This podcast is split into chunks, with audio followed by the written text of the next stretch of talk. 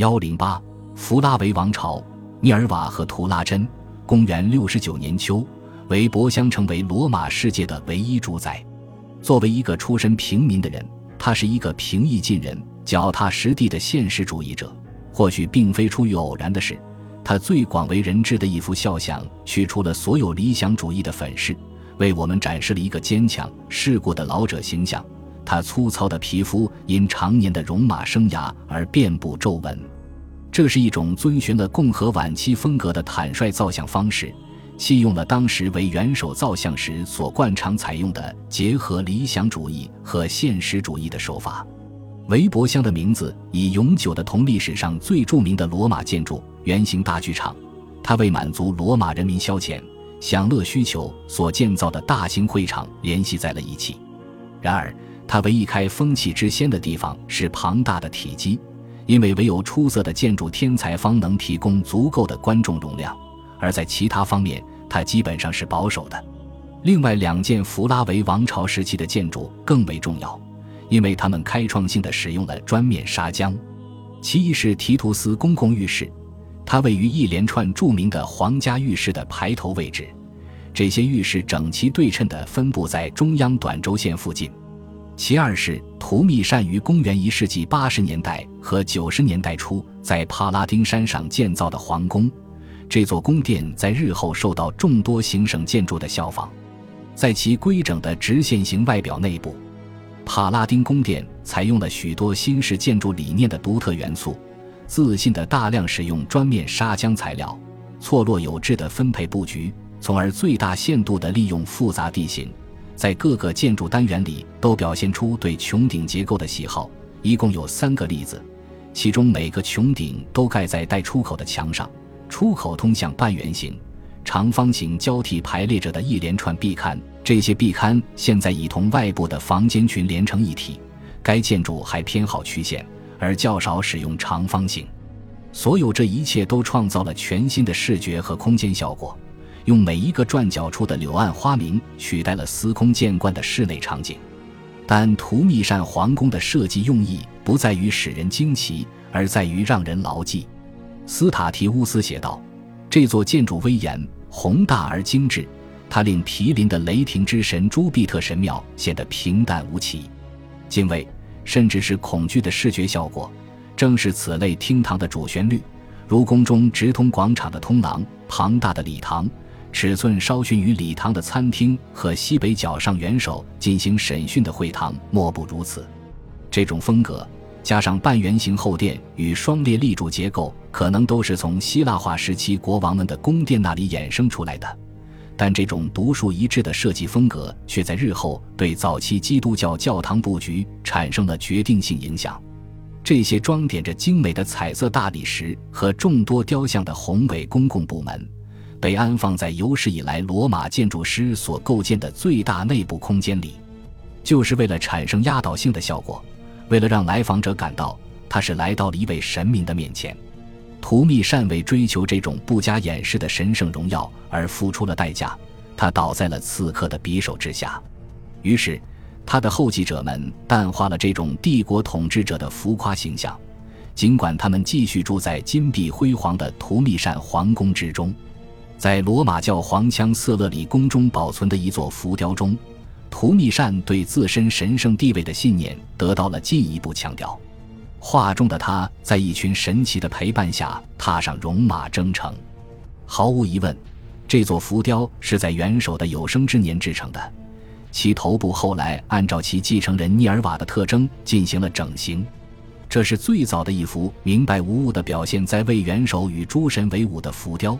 而几乎与此同时期的一座来自提图斯凯旋门的浮雕，同样是一部赤裸裸地赞颂元首的作品。陪伴他的是罗马和其他人格化形象，而非普通的凡人。从此以后，这种复杂的隐喻式速写手法变成了历史题材浮雕这一宏大传统艺术样式的正式组成部分。到了一代人光景之后的图拉真时代，这种传统已全面建立起来，但剔除了图密善时期同类作品中的那种傲慢意味。羌瑟勒里宫的浮雕工艺精良，但其内容总的来说却相当乏味，仍然对奥古斯都时代的复古传统亦步亦趋。与此相反，提图斯凯旋门上生气勃勃的浮雕却洋溢着凯旋场面的热烈气氛，尤其是那幅描绘展示战利品情景的作品，观赏者仿佛看到手里挥舞着标语口号的游行参与者们从自己面前鱼贯走过，看到隆隆战车穿过拱门驶向远方。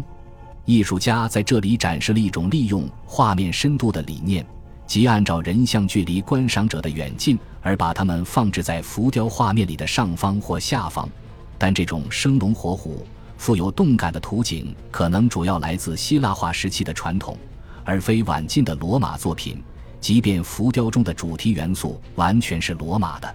然而，最戏剧化的展示活力与动感的作品当推罗马图拉真济宫柱上长达七百英尺、惊世骇俗的带状装饰。这幅作品进献于公元一百一十三年，是为了纪念公元一百零一至一百零二年、公元一百零五至一百零六年的两次达西亚战争而设计的。它无可争议地代表了古代世界的叙事型雕塑群的最高水平。空间后退的缺陷是任何雕塑群都无力解决的难题，而设计者的主要目的在于展示一连串几乎毫不间断的动作场景。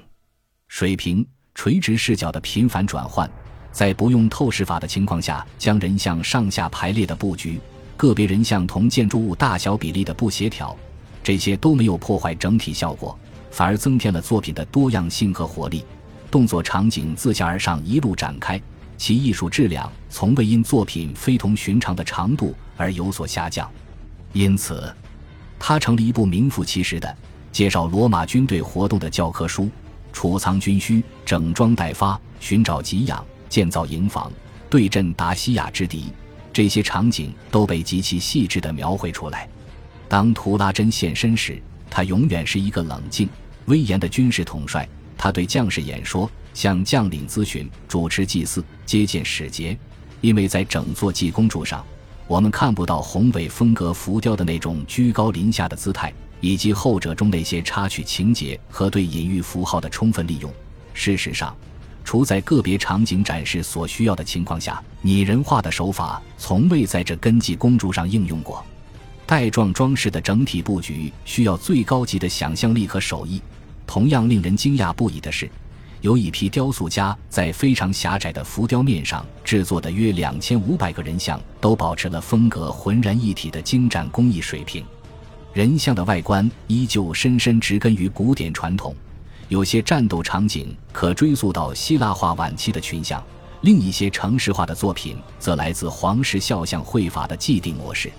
但作品最终达到的整体效果是全新的，它是纯粹的罗马艺术的成熟作品，在概念和手法上都是非希腊的。最具原创性的是，以一根长一百英尺的石柱作为政治宣传雕塑品的载体的做法，这一大胆创举证明了图拉真济公柱是一件天才之作。这种天才式的灵感很可能来自大马士革的阿波罗多罗斯，此人是济公柱所在广场的建筑师，他是一个性格倔强的人物，后来同哈德良元首，此人也有坚决的、独立自主的建筑学思想，有过龃龉。阿波罗多罗斯是魏一流的建筑工程师，其成就包括在湍急的多瑙河上修建长达半英里的桥梁，那是一件在古代世界理所应当受到推崇的惊人杰作。他修建的广场也以其宏大规模和镀金雕像、彩色大理石的丰富多姿而享有盛誉。但除了这根基公主与横轴上会堂的一体化风格外，整个广场是同过去密切联系着的。他自觉地模仿了奥古斯都广场，建筑师的浮雕艺术品也回归了奥古斯都式的庄严和简约线条风格。与此相反，同时期一座纪念性建筑物的带状装饰却追求富丽堂皇的高度装饰性的风格，同时还配有深色浮雕，意在形成表达效果强烈的阴影和富于感染力的明暗效果。与节制沉静的复古风格相比，装饰性风格在晚期罗马艺术中拥有更为长久的生命力。阿波罗多罗斯的广场坚定地面向过去，而与它毗邻一直延伸到奎里纳尔山上的市场和商业区，则同样坚决地面向未来。在这一建筑群中，阿波罗多罗斯将对当时建筑学风格驾驭的能力发挥到了极致。他在一处极其复杂、不规则的地形上建起了约一百七十座使用砖面砂浆的、最高达到四层的商店、办公楼和仓库，并巧妙地把它们安插在六个平面上。整个建筑群中的瑰宝是一座有顶的农贸大厅，其房顶是现存最早的交叉穹棱拱顶之一。这种简单的设计思想让长轴上的筒形拱顶和一排较短的筒形拱顶构成直角交叉的出现，标志着建筑学发展史上的一次巨大飞跃。现在的屋顶重量可由彼此保持间距的立柱分担，